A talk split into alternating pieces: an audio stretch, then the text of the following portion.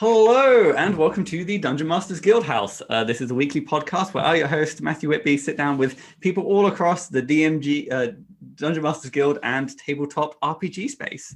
And this week, I am joined by Benjamin Huffman of the Sterling Vermin. Hello, very nice to be here. Yeah, no, thank you so much for coming. How how, how are we doing this afternoon?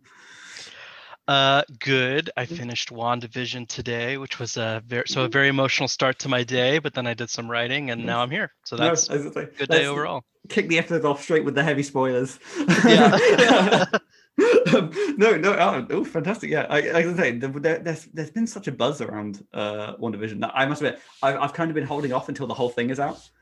It's out Um, now. So that, that's what I mean. So Yep. uh, luckily, I've managed to avoid any of the the, the big spoilers. But I think Yep. yeah, now now this this coming weekend, I think I'm just gonna become a potato and binge it. There you go. It's worth it. no, fantastic. Um, well, let's uh, in seg- segueing into you know the, the the meat and potatoes. Talking speaking about potatoes, you, uh, what sort of thing are you know uh, what sort of things are you known for in your DM's guild and surrounding you know tabletop RPG space? Yeah. Um, so the big things I'm known for uh, is my blog, which is the Sterling Vermin Adventuring Company, just Sterling Vermin for short. Um, although I'm kind of doing an update soon, that's going to transition into a website that will have a blog, but there'll be more there. Um, but then, apart from that, and maybe even bigger than that, the thing I'm known for is the pugilist class. Um, that uh, is a class I wrote back in 2016 during the early days of the the guild and really took off. Um, but then I've I've got several other classes, and I think people really think of me as like a player's option Mhm. kind of guy. So classes and archetypes for existing classes. So my first kind of question off the bat: is, so where did where did the- Sterling Vermin come from? Where did where did that?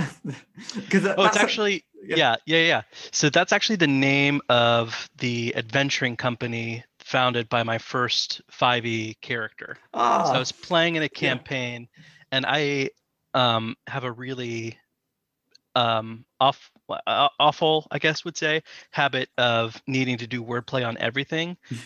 So my character was a, a guy named Mouse who had silver hair, um, and he had forgotten his identity. He himself had a mouse named Anani. So there was all sorts of like Anani mouse, yeah. silver-haired vermin, sterling vermin, like uh, just a bunch of like circular jokes that went nowhere. Um, and anyway, Sterling Vermin Adventuring Company was uh, was the name of his adventuring company, and so um, I was say, I, I do I do love these sort of like the adventures who kind of go off and be like, you know what, I could do it, or I could just like start my own company and Yeah. get into the, the franchising and and what's kind of great never is like, thought about it as franchising. That's a hilarious um, idea. yeah, well, I was gonna say it, it's always a case of like in the future, like if, if, if as the world kind of develops, you would have like you know adventuring like you know people part of this the Sterling Vermin adventuring company, like Yeah. yeah, no, we've been working there for about three years, kind of working through the the corporate ladder. Yeah, Although I think was it that's essentially the whole um like inspiration behind uh was it Acquisitions Incorporated? yeah, right. Sort of ad- Adventuring, uh, corporatizing everything. Yeah, Um, no, interesting. And so you mentioned, uh, so was it the pugilist like that was kind of kicked everything off for you then? yes. I mean that has done really huge numbers, um, and I mean it was big. I think before it was even on the DM's Guild, although it blew up a lot more when it was on the DM's Guild. But that was a class that um, maybe a year or two prior to the DM's Guild even being a thing, I started uh, writing and producing stuff on Reddit. Mhm. Um, and getting feedback, and so that so the class already had a huge following on Reddit before I published it on DM's Guild, um, but then it did really well on DM's Guild, and then it was uh, featured on Matt Colville's uh, show Oh, for like, well, I don't, I won't get spoilers. It was featured for some time on Matt Colville's show, um, and there was another big pickup there. I- I mean, it, I think the only other class to be uh, an adamantine seller on DM's Guild is Blood Hunter. So it's me and Matt Mercer, and I don't really have Matt Mercer's clout, so I'm Yeah. gonna take this as a as a pretty big win. It, it's it's good company to be in. I'll be honest. Yeah, From- as, it yeah, is. Speaking as another Matt. Yeah. no, so I guess kind of so. What was kind of the the impetus then? So like what what like was there like a design void that you were trying to like fill that you felt the other classes didn't cover that you wanted I'm curious, like where, yeah, where did the inspiration yeah. of come from? So, so there were a few things. Um, first was that the monk class kind of made me uncomfortable a little bit. Mm-hmm. Um, s- I just from like a, I want to say politically correct because that's a very loaded phrase, Yeah, but um, but basically from the standpoint of being politically correct, the monk class just feels like let's just throw a bunch of like stereotypes into a class Mhm. and because it's got a historic basis in D&D, it'll get a pass. So I wasn't I didn't feel super comfortable with the monk class in the game, but I liked the idea of there being an unarmed fighter. Um, every other class that could become an unarmed fighter would have to wait till third level, and that's like okay, so I'm a fighter who swings a sword and uses a shield, and then at third level I'm suddenly like, ah, screw this stuff, I'm just gonna punch people. That didn't make any sense. So it had to be somebody that started fist fighting from first level, and there's basically no way to do that apart from writing a whole new class. Um, as I got into it, though, it did, you know, the really rich kind of um, narrative tradition of pugilists and fist fighters. Mhm. Uh, you know, I, I kind of opened my eyes to that, and there was so much stuff. There were so many kind of characters that weren't properly expressed or couldn't be properly expressed in D and D without a class like this. So, um, so that was one thing, and then I also a big thing I was thinking about as I was working on the um, the pugilist class was that this was a class that was specifically going to be about being a low a low class as an economically low class hero Mhm. um, because the game doesn't the game there's a lot of classes that you presume are only must be like high class people because like who can afford plate mail Yep. who can afford to buy a spell book and all the like ink that requires to so like these are all really rich people Mhm. um, so i also kind of wanted something that did um, kind of felt like a hero of the masses No, I had, yeah, I, I think I, I, you, you, you must be, you ra- raised some really good points about like the monk class in particular, because even, in, even in some of the, the kind of monks that I've played in the past, I've always, I've always done like, you know, a, a, what feels like a, a, a reskinning yeah or stuff like that, of, you know, sort of thing where it's like, the, it's the monk abilities, but it's like for this sort of like, I don't know, this uh, rough and tumble detective that I'm playing Right. as, it's, Yeah. it, it's, it's not quite, it's not quite the same. So yeah, no, I, I can see why the, the kind of, um, yeah, they kind of push towards that sort of like, yeah, just, just, I'm just going to start throwing fists and kind of see, see what Yeah. happens. I'm, I'm curious then. So building a class all around about like literally just this fighting then, mhm. what, what do you think was like the biggest sort of design challenge behind it? Because I mean, ha- like immediately what comes to mind is like, I imagine punching doesn't necessarily always scale well. Like uh, tier 20, you're fighting gods and you're just like, Right. let, let's go. Well, you know, what I originally envisioned for this class was that I thought maybe it would be cool if I if I ran with this idea of variant classes, Mhm. Which the original idea I had in my head was just a class that was new, but it was just a slightly you just changed enough from a- an existing class Mhm. to be its own thing. Um, and that's how the pugilist started. Now it, it eventually got changed so much that I, I don't think it fit that original idea I had of Mhm. variant classes anymore. But there's still like the generally the way its damage scales is similar to the way a monk's damage scales. Um, but uh, I also was a big fan of uh, 4E, and so you also see some 4E mechanics get kind of stealth dropped into Pugilist, in particular the the bloodied condition. Yeah. Um, pugilists want to get the crap beat out of them because they get they get more powerful uh, once they've gotten the crap beat out of them, which also fits into that I feel like fictional kind of archetype in your mind Yeah. of the fighter who's like on the ropes and then dominates and wins. Um, The- so The Captain America, like I can go all, I can go all day. yeah, sort of yeah, thing, exactly. yeah, exactly. No, that's that's kind of incredible. And and so I, I must admit, so how again, so I, I always like asking these questions with people who are kind of like around during the the inception of like D, uh, Mhm. DMs Guns of Fire. Yeah. How did you find like I guess the because I feel I at least when it comes to um Red, Reddit is a very interesting community, and I mean that in in in the, the nicest way Mm-hmm. Yeah. possible. Um, and I know that again from at least my experience and stuff. I know that sometimes Reddit is quite standoffish to, Yeah. um, I guess what it deems as homebrew content. Yeah. Um, obviously, it, it varies in the communities and stuff like that. Yeah. But how did you find that sort of like, I guess the, the transition from going from, you know, uh, being, uh, getting feedback from Reddit to you know with DM's Guild coming along and Yeah. So I mean, I'm not on Reddit too much anymore for a lot of reasons. Um, some of which are those kind of interesting, whatever you want to look, yeah yeah, characteristics of the population there. Um, but one thing that actually was really helpful about Reddit is because they hate homebrew. They hate what you're doing so much, so they're going to do everything they can to tear it down. Mhm. So if you can kind of separate your ego from Yeah. the feedback and just hear what they hate, then you kind of, I mean, not everything because uh, some people will come in and just be like, this whole thing is trash. This is the most overpowered thing I've ever seen in my life, or this is the most underpowered thing I've ever seen in my life. I mean, frequently uh, something will get both comments. I guess it's like Um, you- know, like diamond, like you're filtering through diamonds in the rough to try and find, I guess, constructive Exactly. criticism. Which again, Exactly. yeah, And it's important because if somebody likes your stuff, they're more willing to overlook the flaws Mhm. or the sort of things that aren't quite clicking.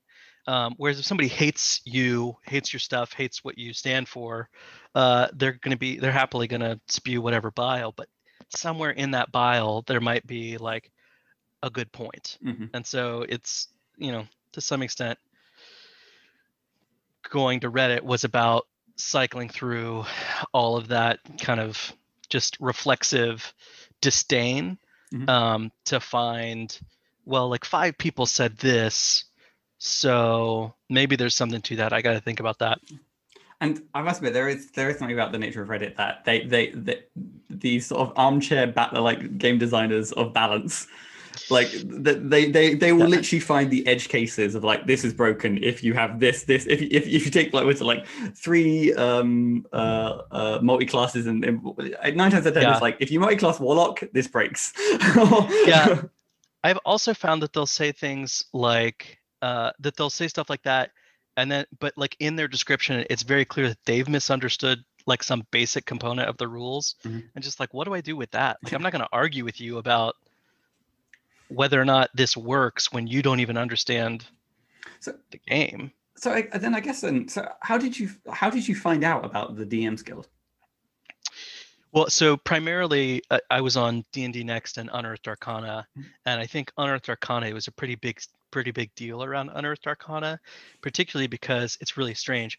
On most D and D subreddits, um, they hate homebrew or hate people who would call themselves a game designer when they're doing homebrew. Mhm.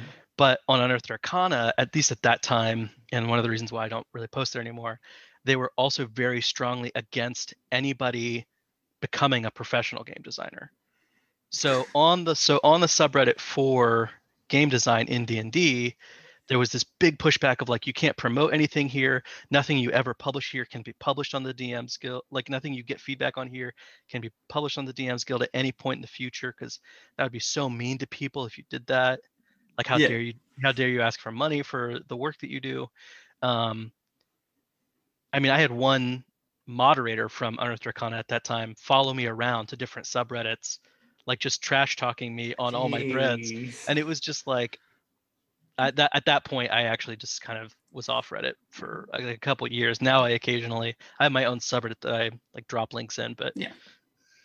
that's about it. so so it was uh, i guess the the kind of uh slowly as the again the DM's Guild has grown considerably i, I Yeah. imagine since the the sort of uh, easing away from reddit was probably uh enjoyable for you at least in in some parts Yes and no. I mean, I really liked all the feedback, even um, especially because I felt vindicated. Like, I mean, people would, you know, talk whatever trash, and then be like, "Oh, well, it's selling really incredibly well, and everybody else loves it." So, I mean, that's fine, I Yeah. guess, if you. Um, but yeah, Yeah. it- it- probably better for my mental health to be away from a environment like that. Yeah it's yeah it's interesting it, it, yeah it's kind of weird that you kind of have that that's this snapshot in time of like the the the, the emergence of, of dm's guild and, and kind of being one of the creators that were kind of yeah around around beforehand Yeah. Um, to talk, to, I guess, to talk a little bit more broadly, then, uh, uh, kind of like you know, around all your kind of character options, everything you kind of do. Um, is there any sort of like, yeah, is is there like a trend to like how your creative process starts, or like where your ideas come from? Well, I mean, I've been into like fantasy and Dungeons and Dragons specifically since I was like 10, which uh, is closing in on like 30 years ago. Um, and so, uh, like, often I just go back to like things I wanted to be in the game as a kid that now I can put in the game if I want. Like, I think in the complete Arcanist handbook that we that uh, a friend of mine and I released, Russ Russ Leiser, I hope is this how you pronounce his last name. Um, uh, I, I, released a bard class that or a bard archetype that um, has a puppet. And as a kid, for some reason, I just always really liked the idea of like somebody who fought with a puppet alongside them. Yeah. So now it's in the game. I, um, yeah, no, I can imagine like there's there's so many ways you can go with that. You can go like the creepy end of the spectrum, mm-hmm. or you can go the very sort of like it's a it's a Muppet. This person just has yeah, yeah, yeah. No, I uh, I've always had the, a weird um to to digress. I've always had a weird kind of love of uh, puppets and dolls and mm-hmm. stuff, with it be it horror, yeah. straight up fantasy, anything like that. And I don't even really like puppets themselves that much. Like I'm just whatever. But specifically like in a fantasy or horror context i'm like yes please more yeah uh, yeah I, I don't know see I, again to tangent off of your tangent uh, I'm, i think i'm kind of alright with puppets but as a child anyone sort of like you know I, I don't know what to call them but they're sort of like uh people like mascots essentially mm-hmm, yeah, like you know like yeah. Dis, Dis, like disneyland right something like that. yeah um I, I, I have a very a strict memory of of being in disneyland as as a young child being chased by uh, chicken little mm. which which uh I, I yeah I, and and i don't know thankfully i haven't kind of uh again that's probably an avenue for me to take that take that that suffering and and fear yeah, as a child and i can turn it into something into so yeah. an incoming mascot uh subclass yeah. or adventure um, yeah, so so it's literally just like uh, from all these sort of like from anything from martial to kind of arcanist. It's just like I, I kind of want to dabble in this area, and you just kind of run with it. Yeah, I mean, there's a lot of just like daydreaming and stuff too. I mean, like my process is I, I write a bunch of stuff down in a notebook, um, and kind of once something hits a critical mass of like I have enough thoughts or ideas about this, then that's when it when I start uh, developing it. I'm curious about so obviously uh, there look again looking at your catalog you have done a, a, a fair chunk of sort of player options but mm-hmm. you've also kind of done um again was it is it keep of the kobold queen that's right mm-hmm. and so so so i'm curious is is there any reason why you've kind of just felt like well okay, okay two two part question i'm, I'm okay. number one is like so what why player options why why do you feel like mm-hmm. you gravitate towards that and second why why step out of that that comfort zone now yeah yeah yeah um, so the first question, the first answer to the first question is um, that it's I think what I'm good at. I'm much better at where game design meets story mm-hmm. than just the story part, uh, which I think of adventures as like ha- being like 20% game design, 80% story. Um, I've also like I've I think I've run like maybe one adventure from a book ever in my life. Yeah. Like I just that's not how I play, and so I don't even know I mean, I I for when I wrote Keep the Kobold Queen, I had to like research how to how written adventures even work because yeah. I didn't know. Um, so so that's why I, I the the focus on on player options. Um, I mean, secondarily, there was also the fact that I think, in my opinion, I believe player options sell much better than adventures. And if you think about it, there's like five players for every yeah, one, one, one DM. Some things. I mean, like you've got five people to sell to instead of one. Um, so there's there's that kind of bonus too, but I, but that's secondary to the fact that I just think I'm better at um, at writing player options, and that and I have a stronger. Maybe I'm slightly stronger as a game designer than a writer, so that's just feels like the natural place for me to be. Um, oh, and then why go out of that? Um, uh, because I want to be a better writer. I wanted I, I would like to get good at it. And there's also um, kind of whole products uh, products is such an awful word. Yeah. There's whole projects that I want to that I want to do or be involved in that I that don't have anything to do with game design or have, where game design is a much smaller part of that. Mm-hmm. There was Keep of the Kobold Queen. There was also Infamous Adversaries, um, which was a, a project I led and I wrote a few entries in it, but it was a pretty big collaboration. Um, and those are projects that I think are really exciting and fun to work on and to to have done, um, even if they're not as easy for me. I mean, like I could probably write um, like an archetype for a class if you really pushed me in like two three hours if I really really had to.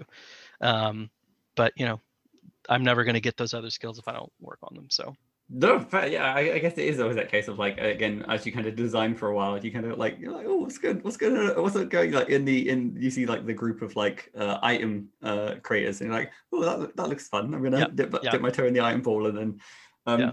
And that's go, that's what I think I've kind of said before is what I like about adventures is the fact that it kind of touches a little bit on everything because you get to do a little bit of monster design, you kind of like you, you get to be greedy and go, oh, Yeah. I, I want some of this. Um, Yeah. one last question about um uh, like I I, I, I want to ask a little bit about adventuring and also a little bit more about um like subclass design or just player options. Um, in chatting to a lot of sort of uh, people who kind of worked with like subclasses as kind of like their priority before, um, they they have like a number of sort of like spreadsheets and tools to kind of help Mhm. establish balance. Mhm. Um, I'm curious if you have any sort of similar tools or like I, I, you know, how how do you achieve balance? Is that I love this question because the answer is I don't do anything. whoa Like I just I I re- I mean there's a- there's a way which because I yeah I don't do anything and I almost never look for feedback on anything, um, and the so people are gonna think I'm like an idiot or I don't know, but um but so I don't do anything because uh, nobody who reads what I'm doing or who plays what I'm doing is doing the math or like there is but that's like 0.1% of those people. And it doesn't matter uh, my experience is that I've written things that were like I I did all the math and I knew it was perfectly balanced and people were like oh this is busted. Oh no one would ever use this. Yeah. So the perception of balance is completely separate from whether or not something actually is balanced Yeah. so if you write to what's actually balanced but nobody thinks it is then what was the point of doing all that work yeah when people think it's busted or it's not. So if I've got an idea in my head about like the way something's going to work, I'll do a little bit of research of like what are other classes doing at this level or what are other archetypes doing at this level? Mhm. Does this feel out of bounds for this to be doing that? Yeah. Um uh, so, so that's I mean and, and then that's it because game balance is not a math thing. Mhm. They, people want to believe it is. It would be easier if it is, if it was, um, but it's not, and it's a lot about perception. So No, I, I, Yeah. I think yeah, you do raise a really good point because I think most tables, by the virtue of just you know, like they do kind of self balance, Yeah. um, and stuff like that, and it falls so much to like the you know the the DM's discretion because again, if you are creating like take the pugilist example, Mhm. if you are running into encounter after encounter of ranged flying enemies, Right. The pugilist is gonna be like, I'm, I, what am I doing here? like, Right. uh, and on, yeah, on the vice and and so it's, yeah, and I feel like any sort of player who's, you know, uh, again, at least uh, semi decent, if they realize like, oh, I'm doing four times the damage of any other player, and it is kind of, you know, making making some problems, they would probably be like, I'm gonna maybe not play as optimally as, Right. or you know, have conversations with the DM or what have you. yeah, I mean, it, also there's such a huge range of what can happen in the game already Mhm. that like I don't feel obligated to make like a not good option. Actually, I don't know. I don't. Re- kind of lost my entire train of thought there. there's like there's like s there are builds in the game that are that are already kind of broken Mhm. and so to, my feeling is that if i'm not going that far then it's fine Yeah. like you c- if you can already do something that's significantly worse why do i care if it's kind of bad when there's a really bad option Yeah, it's it, it- yeah, I, yeah. No, that's that, that's a really good way of, of looking at it and stuff like that. It's, yeah, I suppose again, uh, there's there's there's always a good, a good amount of like you can tell like on paper if something like a first level ability is like, oh, you are now immune to all damage, or Right, it's yeah. like th- there is clearly like things that are just like way off the spectrum. But as long as you're within that, it's kind of like that that middle range of like you know what other classes can do. Um, Yeah. And yeah, I think I think yeah, at least in the kind of the the, the few times I've dipped my toes into sub subclass design, it is very much like I'm looking across all sort of Yeah. subclasses of the same, you know, of the of the same. All I'm looking at all the colleges of bards and going, okay, well, Right. this could do this, this could do this. This kind of feels, you know, kind of in the middle. Um, Yeah. No, really interesting. Um, and my second question is, uh, I- so again, that that is, that is the player options side side then. Um, you mentioned that so for um, the uh, Kobold Queen adventure that you kind of Mhm. you did a fair bit of research about like looking around adventures. Um, Yeah. I'm I'm always curious about how you came to a structure of adventure that you liked, or or kind of like what your research process was exactly because like there's so many different ways to write an adventure. It's Yeah. It's, So my the thing I always am going to go to first are the official books because I think generally that's what people are comfortable Mhm. with is the format of the books. Uh, so I look for things published by Wizards, um, and I take as much as I can from that. Um, I was doing you know some odd things with Keep of the Kobold Queen, so I had to adapt those uh, some of those things. Um, but then I also like follow MT Black, for instance, on Twitter and just generally, you know, his blog posts and stuff. Um, so you know, I knew uh, box text was a heated debate, Yeah. so I knew to like think very carefully about kind of how to include it and when to include it and what not to include in it. Um, and then you know, I did make some decisions that I don't know if it contributed to anybody liking or not liking the adventure, but like for instance, I didn't include dimensions and rooms Mhm. because it it was a cave first of all, so it was like I don't know how to really yeah. include dimensions that doesn't feel very artificial then. But then also it's like make it as big or as small as you want. You're the DM. Like what does it matter if I tell you it's 30 by 30 or you say it's 40 by 30? All- Yeah. It matters not at all. I, So- I, I suppose like again in in the case of where like uh the, it's a, again the, I I- I've come around to the idea that like with the adventure you don't need a map for everything Right. like and there Yeah. are there are some encounters that definitely benefit from a map especially if there's Right. like vertical height but yeah I said a cavern and stuff like that you could like you can draw as many jagged walls as you want it can be any Yeah. shape and you still kind of get the same general gist Yeah. of things Exactly. Yeah. No, interesting. Um, and yeah, so so I, I guess the uh, was there any sort of particular hardcover book that you kind of tried to, um, sh- yeah, like shape the event around that you kind of No, nothing that it was really based off of. Yeah. I mean, my um I, I can't recall what I was out at that time, but I think I don't buy many hardcover adventures because like like I said, I've never run one. yeah I, cer- I certainly wouldn't run one of the whole campaign books they have, even though like I love Ravenloft and I'd love to play in or run Curse of Strahd. Uh, I suspect I'll, that will never happen for me. Um, maybe I'll play in it, but I, I'll never run it. yeah Um, but uh, yeah, I mean, I was looking at Curse of Strahd. I mean, for me, the other really important thing was to emulate um, JRPG kind Mm. of. Uh, I don't want to say what's not themes, but I w- I really wanted the stuff that was, was recognizably from JRPGs to show up in the adventure. So you know, there's like little side quests that you don't even have to leave the village for before you go to the thing. There's like, crystals that you put in objects to unlock powers. yeah there's there's sort a of s- like yeah. all the distinct tropes and stuff Yeah, like exactly. yeah The Tropes. Thank you. That was the word I was looking for.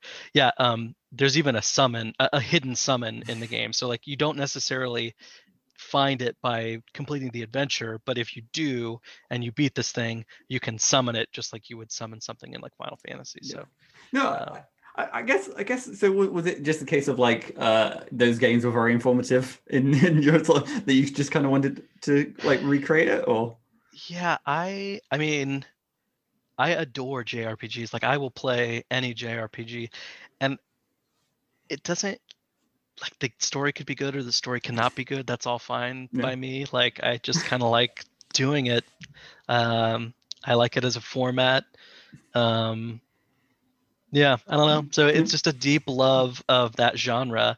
Um, I mean, I'd really love to write a whole tabletop game for it, but uh, kind of dipping my toes into D and D by way of or JRPGs by way of D and D was a good kind of starting point. Yeah, it's, it's kind of like a of yeah, it, it- it's sort of starting to sate that curiosity by just yeah, using Yeah. an existing system rather than going out of your way to create a whole. Yeah.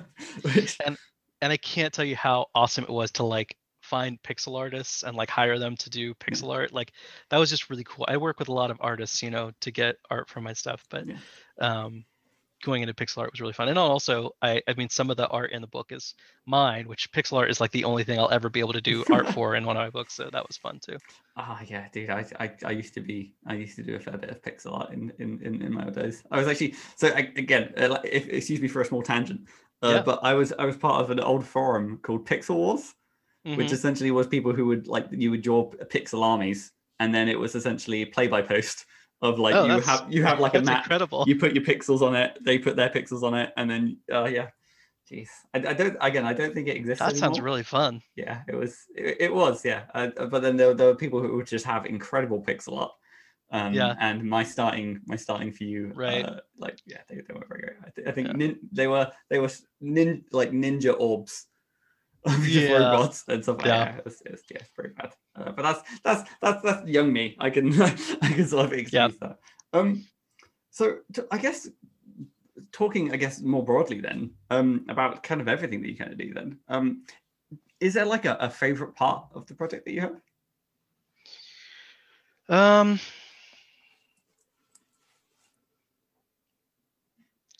I don't know. I kind of enjoy everything in its own time eh, over the course of a project. I mean, there's something enjoyable at the start of like all the potential things that this could turn out to be, or you know how how good it might turn out.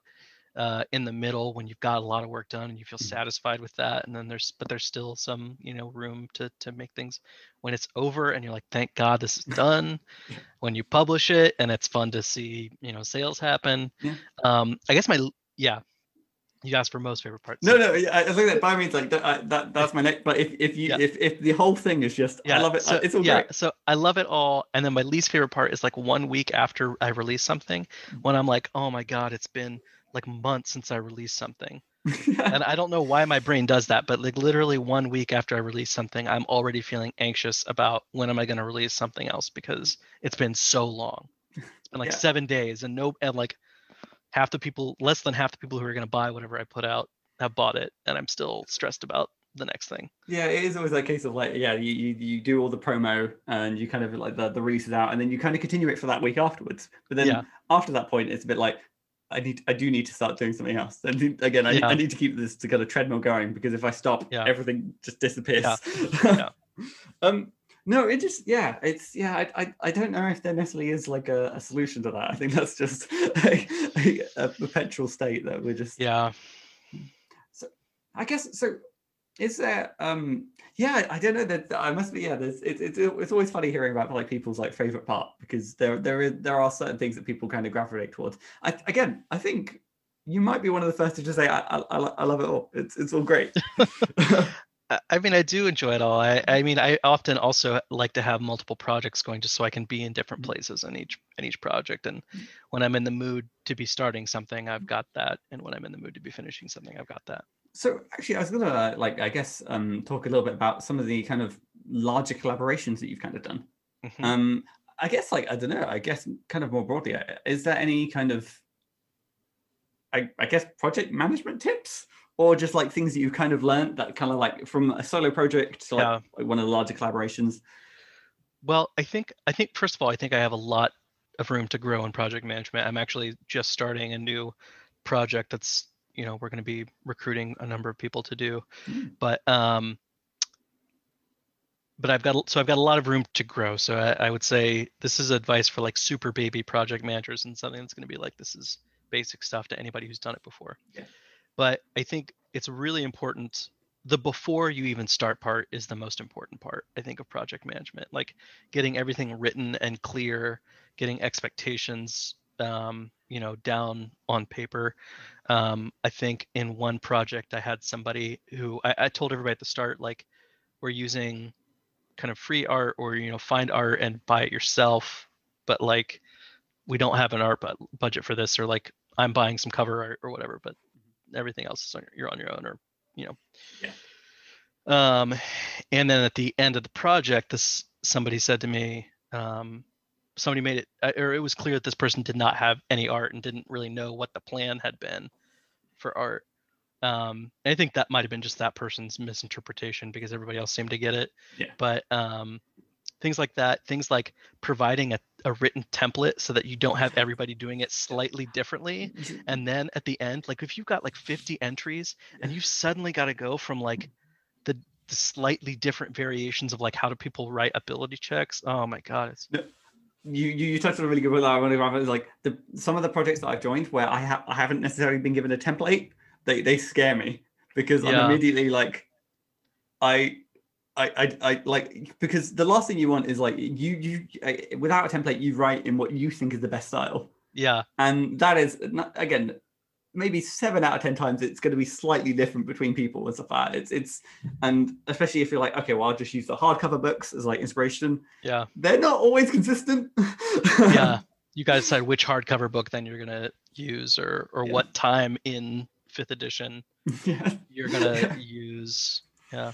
But no, you you yeah, you make a really good point of of yeah, the the the kind of I guess the prep and legwork you kind of do before bringing people onto the project is is kind of Yeah. like the best way to kind of smooth over any any any sort of bumps. Um And I think putting it in writing, like any anything everything about the project that you Mm. can put in writing, put in writing so that everybody can look at it, and knows what it is. Um, obviously people might still not look at it or not read it closely and then there's going to be a problem later, but No, fair. No, yeah, thank you. Again, that, that was like more of a tangential question, but yeah, I'm always curious about like to hear because again, project management is is something of like a huge undertaking. Um, It is, yeah. It's a completely it's its own thing. And like, yeah, I, I feel like for me, I've got to have with this new next project, my my plan is to get project get the project started, Mhm. do all my writing, and then transition back to being a project manager for the rest of it. Yeah. Like just because I can't do both of those roles at the same time. I, Uh, I mean, again, it's the reason why people hire project managers, and that's Yeah. what they do. I know. I, I've honestly considered maybe trying to just do some project management just to build up those skills so it feels less painful to try to juggle them. But as I say uh, it's, it's very much like a um a, like almost like a Jeff Stevens esque model of Yeah. uh, the way the, the way that he goes about it. It seems to be yeah seems to be going quite well. Um, then moving uh, moving away from project management, then again back back to your design process as we Mhm. zigzag through all the topics. Um, through everything you've kind of done, is there like a design choice that you've kind of made that you're like particularly proud of, or like you know something you go that's that's that's good design. I can I can pat myself on the back for that. I'm always unreasonably proud of wordplay that I get into um, my products. So like any, or, God, I use that word again. I mean, that's what they are. Yeah, no. I, yeah, I, I, get Any, it. So, so anytime I get like some turn of phrase or really goofy um just bit of wordplay in, into something, I'm like I'm very proud. so Um is, is is there one that like jumps to mind immediately? Not to put you on the spot or anything. Not really. I mean, I'm sure that if you like did word scrambles on a lot of the names I put in Keep of Kobold, Keep of the Kobold Queen, you'd find like all sorts of references to different things. Um, and I was really happy, in particular with the Pugilist, with a lot of the feature names. I just, I was, I was amazed and happy about like how many different like colorful phrases there are uh, related to fist fighting or being Yeah. a fist fighter. Um, so yeah, I mean that's where it, it feels like play to me. The like the word part Hmm. is where it starts to feel like play to me. There are some like game design pieces that um that I guess I'm proud of, but those are kind of very much like oh, I thought that idea was really actually no no no. I will say one piece of game design that I really Please. liked, and that's that I've been playing a lot recently with this is a very specific thing with mechanics where you get a pool of temporary hit points and while you have that pool of temporary hit points there's all these other buffs that you have Yeah, but as soon as you lose the temporary hit points the buffs are gone so it creates this fun kind of state of play where like no matter what getting that is a good thing for you because now you got temporary hit points but then there's also a good reason to try to not get hurt because there's all these other things happening yeah, like So- a like a what is it? Is it armor of Agathys type effect? Yes. Yeah. Yeah, yeah. But so I, I like have leaned pretty heavily into that. I probably actually need to ease off the gas with that mechanic a little bit because soon it's going to be in like everything I write. But yeah, I, no, I, I, it's it, it's a, it's a cool mechanic because again it, it allows again it allows people people uh, again it, it's it's that case of like people kind of like long term effects. Mhm. fa- the, the the the I've like, I always feel bad anytime you have like a, a a spellcaster try and do something during their turn, and then it's like oh they made their sa- saving throw and then they're just like oh I guess Yeah. I I guess I'm done then. And and those Yeah. sort of those sort of like yeah, those sort of mechanics are like as long as I can keep myself safe and I have this temple health, I get to do you know all sorts Yeah. of cool stuff. Um, what were what were some of the effects like while you, while they had temp health? um, well, I had one that I wrote recently f- um, for something that's being published by another person, um, where you become kind of spec like instead of dying, you get reduced to one hit point and then get a boatload of temporary hit points, and like you're like spectral while that happens, so you can fly. You have resistance to to what damage from weapons, um, and I think you can phase through walls and people and stuff. That's Um, so Yeah. it just i mean what i think the what i really like about it is almost like it borrows that jrpg idea of like phases in Mhm. fights where like well this is the phase where i have this pool of hit points all i can do all these things then you beat me out of that and now i'm back to this or whatever Yeah. else Oh, that's even cooler because yeah, the the instant application is like okay, it's really cool for a player to use, but just throw it on a boss, yeah and mhm, then yeah uh, yeah. No, I I like I like that spectral idea of like I like the idea that you you literally you knock someone out and then their their their spirit just leaves their body going I'm I'm ready I'm still fighting Yeah, yeah. the oh also like t- talking about the um, pugilism wordplay did you get did you get fisticuffs in there somewhere? Oh yeah you you have a fisticuffs die instead of the martial arts die it's your fisticuffs die I, yeah, that by far that's that's my favorite term for uh, fighting Yeah, or brawling. yeah, yeah. no, no, awesome, and yeah, no, I, I also again, I thank you for going into like the nitty gritty design choices and stuff like Yeah, that because those, yeah, those are cool, and yeah, at the very least, I feel like uh, one or two people listening is probably gonna borrow. Yeah. Steal borrow steal whatever you like away well, you know, it's like uh, imitation is the highest form of flattery, and you know, great Yeah. steal, all those, you know, all There's those an- sayings yeah. to kind of validate why. and there's nothing new under the sun i mean like you know everything you write everything i've done is certainly informed by everything else so i mean Yeah, I was I outsource all my writing to like a thousand monkeys. So yeah. which yeah, and that probably explains why I haven't released anything in a while. But we're, we're getting there. We're having we're getting some breakthroughs. um, then so I guess talking about breakthroughs, um, is there like across uh, again again some since you know uh, your time in Reddit and all kind of before that, um, is there any sort of particular lesson that you kind of wish you'd learned just just a little bit earlier or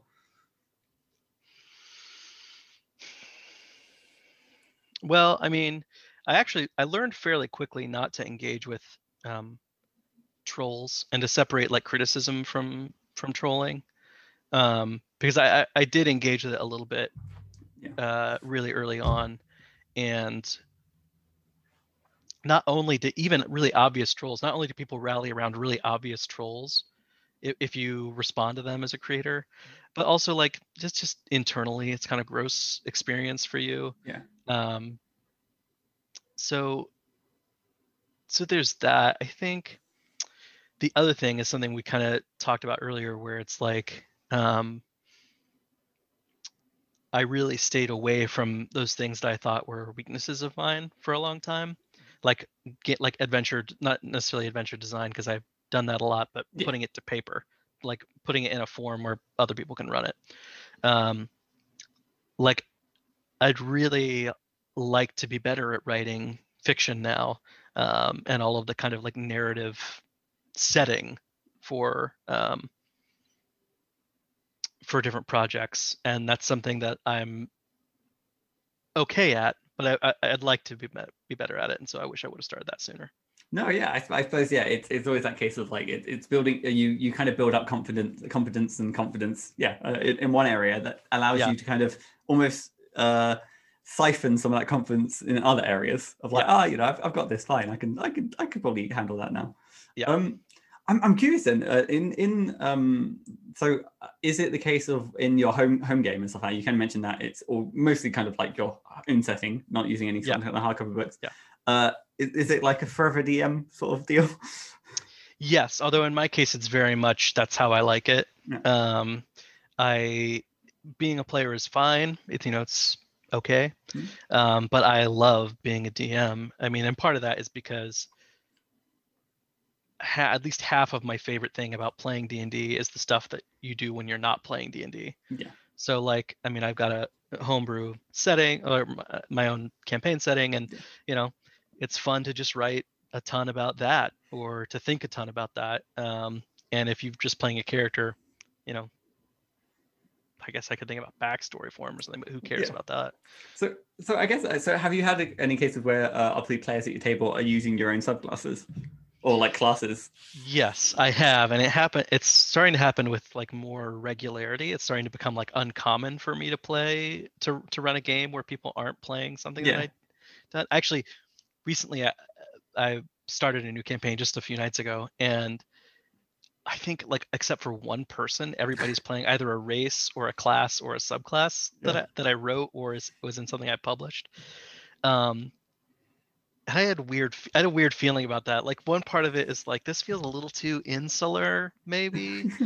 um, but you know, Also, Uh, I mean, also- also it, it's really cool. I mean, that, Yeah. that's got to be like I, I imagine. cool, well, and I feel proud. Yeah, because with your own setting, I imagine yeah, you have a number of like you know races kind of unique Yeah. to that setting. So it just it just makes sense. It's you know it kind of Yeah. helps build the world. Um, Yeah.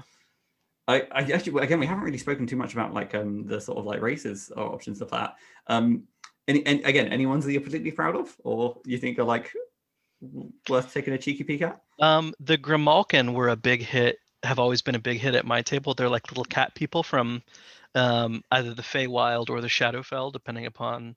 Uh, well, actually, I don't think I make a distinction in the race. There's no sub races, but in the fluff, How, how little are we talking? Like halfling hit little? Or like... half halfling, halfling. that's, that's adorable. um and the so they're like house cats they're like instead of like the tabaxi are like big cat humanoids yeah. these are like house cat humanoids um and the idea was that some of them lived in the Feywild, some of them lived in the Shadowfell, but they had this big prank war and got kicked out of both, and so now they have to live in the material plane because they just nobody wants them anywhere else. Um, and that's been a big hit at my table. There's like pretty generally there's a Grimalkin in the game.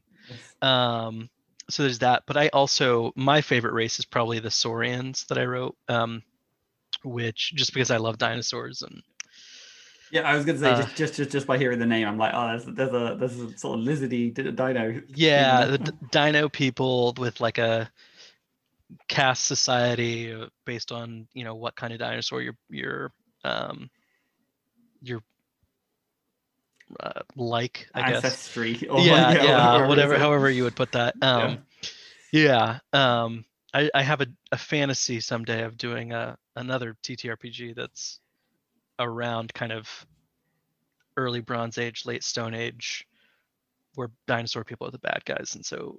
Nice. for now, uh, for now, I'm going to live with. I'm happy, and I think it's cool that I've got dinosaur people in D&D. I think think what is the case of like with your home setting, you just each like week by week you just introduce something slightly more prehistoric like Yeah. like as, as you get further and further out from civilization oh no we're suddenly in the bronze age Yeah. no that, that's awesome um no so then i guess to to uh i guess yeah to to pivot slightly towards looking to the kind of the the, the future and everything um you again it's look, looking at your catalog of products there's th- there's a good number of them that's that's good Mhm. um do, you- do you still have like a, a sort of like a dream project or you know uh, something to kind of you kind of mentioned as well you've got like the the jrpg thing you've got like the dino setting Yeah. you've got I've got probably like a dozen dream projects. Yeah. Um, I mean, one thing I, I'd like to get better at, maybe this is what I should have said in terms of when I'm looking back at things. One thing that I want to get better at is not waiting till I feel like I can do something perfectly to start it. Mhm. Um, I have a bad habit of letting the perfect be the enemy of the good. Um, and so there are a lot of dream projects that I've just have never started because I'm like, I don't think I could execute it perfectly yet um, and it might never happen then if I if I'm waiting on that. so Um, oh no no sorry go ahead but I think rather than dithering, your question was, Yeah. uh, do I like what were what are my dream projects? yeah Yeah, I mean, yeah, if, if you want to shout, I get it. It's always a case of like, I, I feel bad asking people about their dream project because it's a case of like, if I if I talk about it, then it's out there. It's like- yeah. I mean, uh, there's I mean, there's two things. Somebody else might take it and run with it, in which case, good, it got written, Mm. whether it was by me or not. And if they don't, maybe there's some kind of accountability, or somebody will come say, "Hey, you talked about this, and I love that idea. Are you going to do it?" yeah, both of those are good outcomes for me. So a, a D&D one that I've wanted to do for a long time is something like a directory of demi-planes where I just have a bunch of like weird, goofy, not not necessarily goofy, but it would include goofy yeah, um, demi-plane ideas that are all just kind of like you know you could drop it into a campaign really easily or also um, it could be the theme of your whole campaign is just hopping from one demi plane to another Yeah. um, i've got a bunch of monsters written and most of the fiction written for one demi plane and it's just been sitting there in a folder for like three or four years Um, what, what's what's like the high concept for that for that demi plane?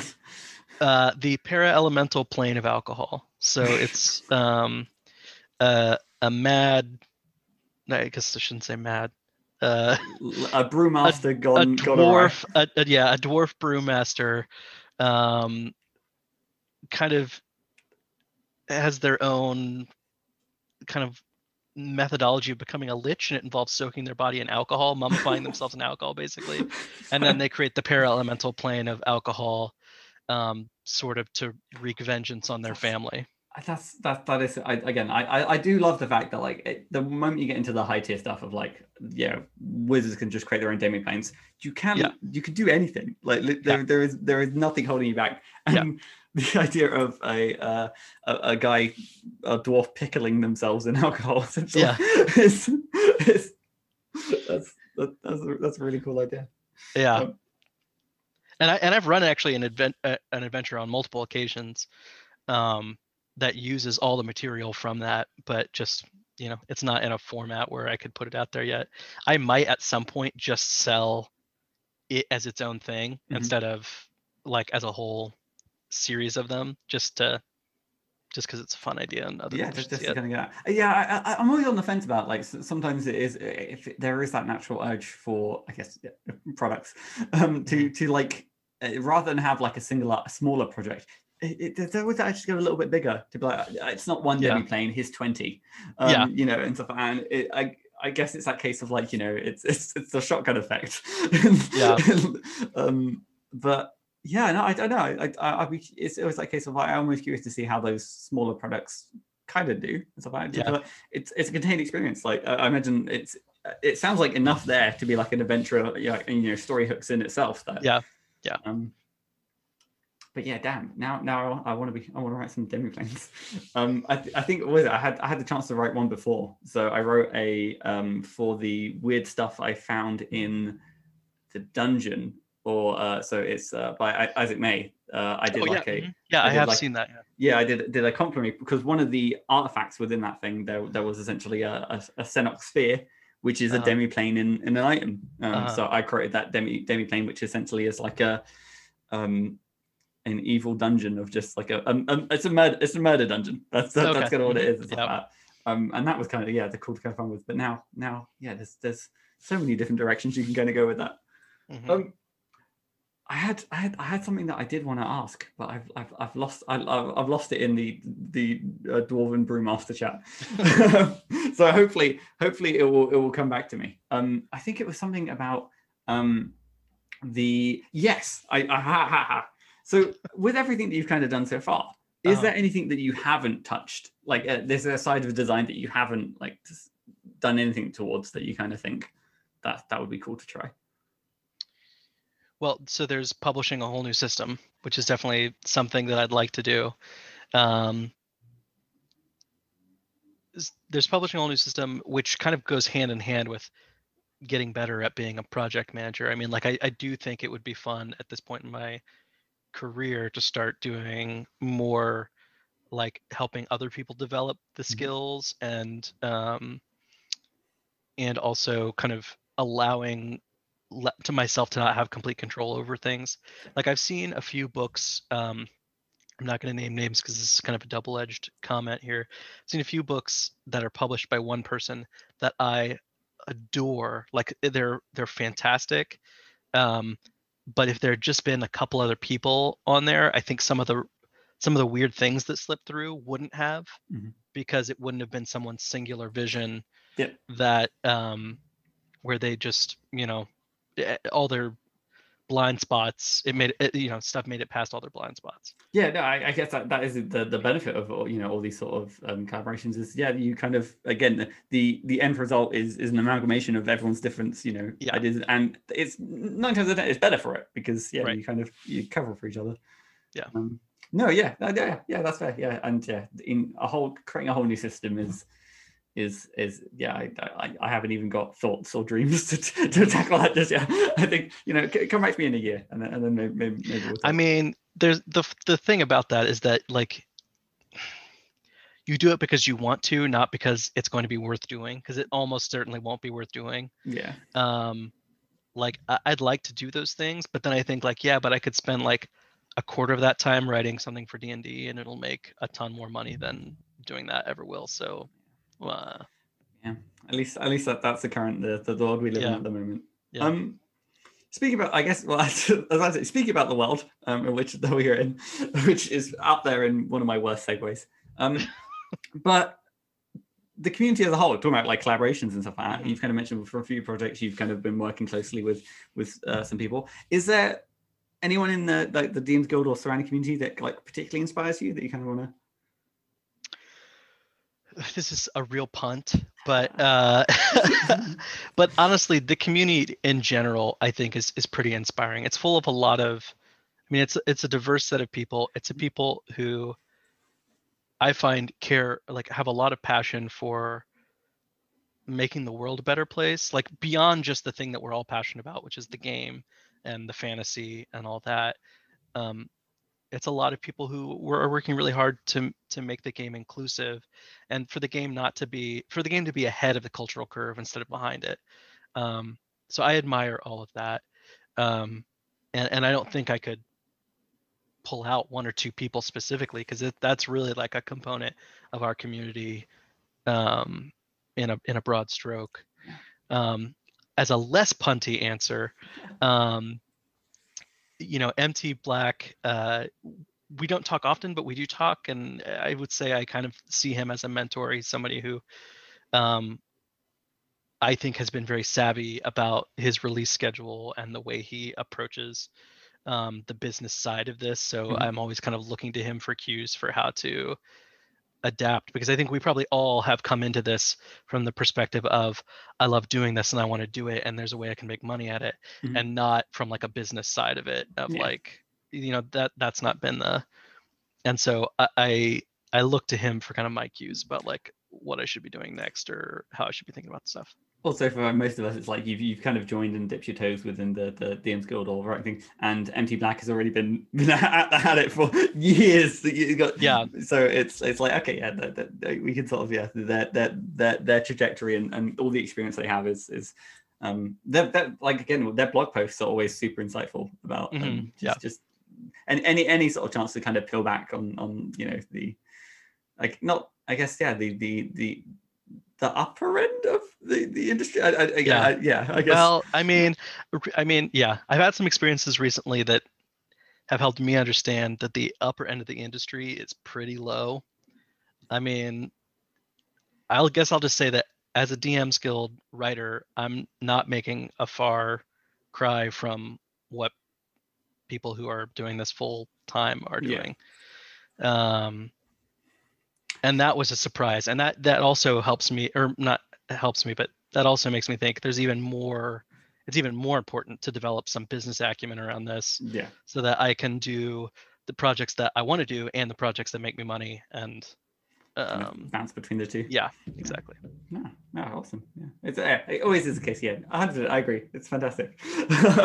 the um then yeah, I guess kind of loo- looking at the time, we we've managed to kind of uh natter away. All right.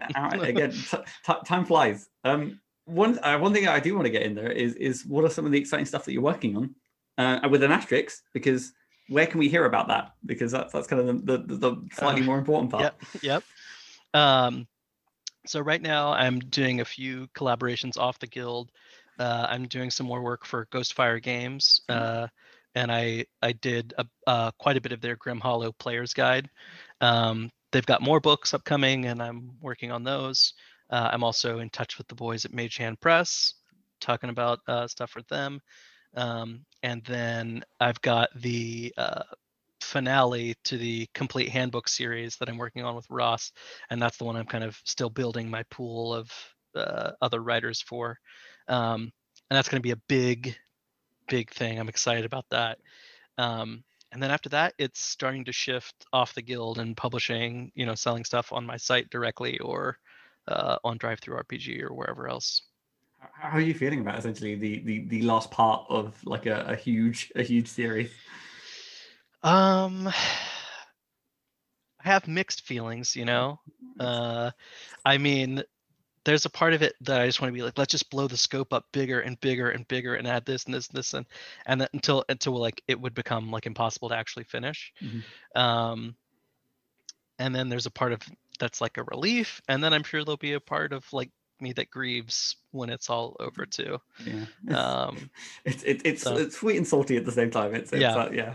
Um, and yeah, where, where where are some of the places? Obviously, you've got your website, and so yeah so you can go to sterlingvermin.com uh, to kind of follow the blog and soon hopefully there'll be um, a new website up there that looks a lot better and doesn't look like somebody's like Angelfire website from the 1990s um, and i'm also really active on twitter also at sterling vermin um, but then i've also got a subreddit and a facebook page and a patreon so you can find me. Wherever internets are Yeah. sold. there will be a bundle of links in the description, and you can Yeah. just uh, pick one at random, click it, and Yep. yeah, no, they probably all link to each other as well. It's like They do, yes. Anywhere you go, you'll find the rest of them by by virtue. Yeah. Well, uh, honestly, uh, Benjamin, thank you so much for, for coming on, on the show. It's been it's been a blast. No, it's it's been it's been so insightful, especially with with, with someone who's I, I, I was about say who's been around for as long as you have, and I, I was worried that may come across as, as Well, I mean, it's also funny because we're talking about five years, which is Yeah, like, that's what I- okay, that's yeah, a while, I guess. yeah, but, it is kind of ancient in Yeah. DMs Guild terms. It's it's Yeah. like I say, it's, it's the, the, the, the ancient eons ago, Yeah, uh, yeah. years and years ago before Yeah. anyone could remember. Yeah. Um, but no, yeah, thank you. Thank you. Sorry, that's the worst way to end this. Is like, let me just get that insult in quickly. No, no, no, it's good. It's good. I like it. um, yeah, no, thank you so much. And yeah, there will be links to everything in the description. Uh, if you don't mind, I've got some stuff that I need to plug quickly.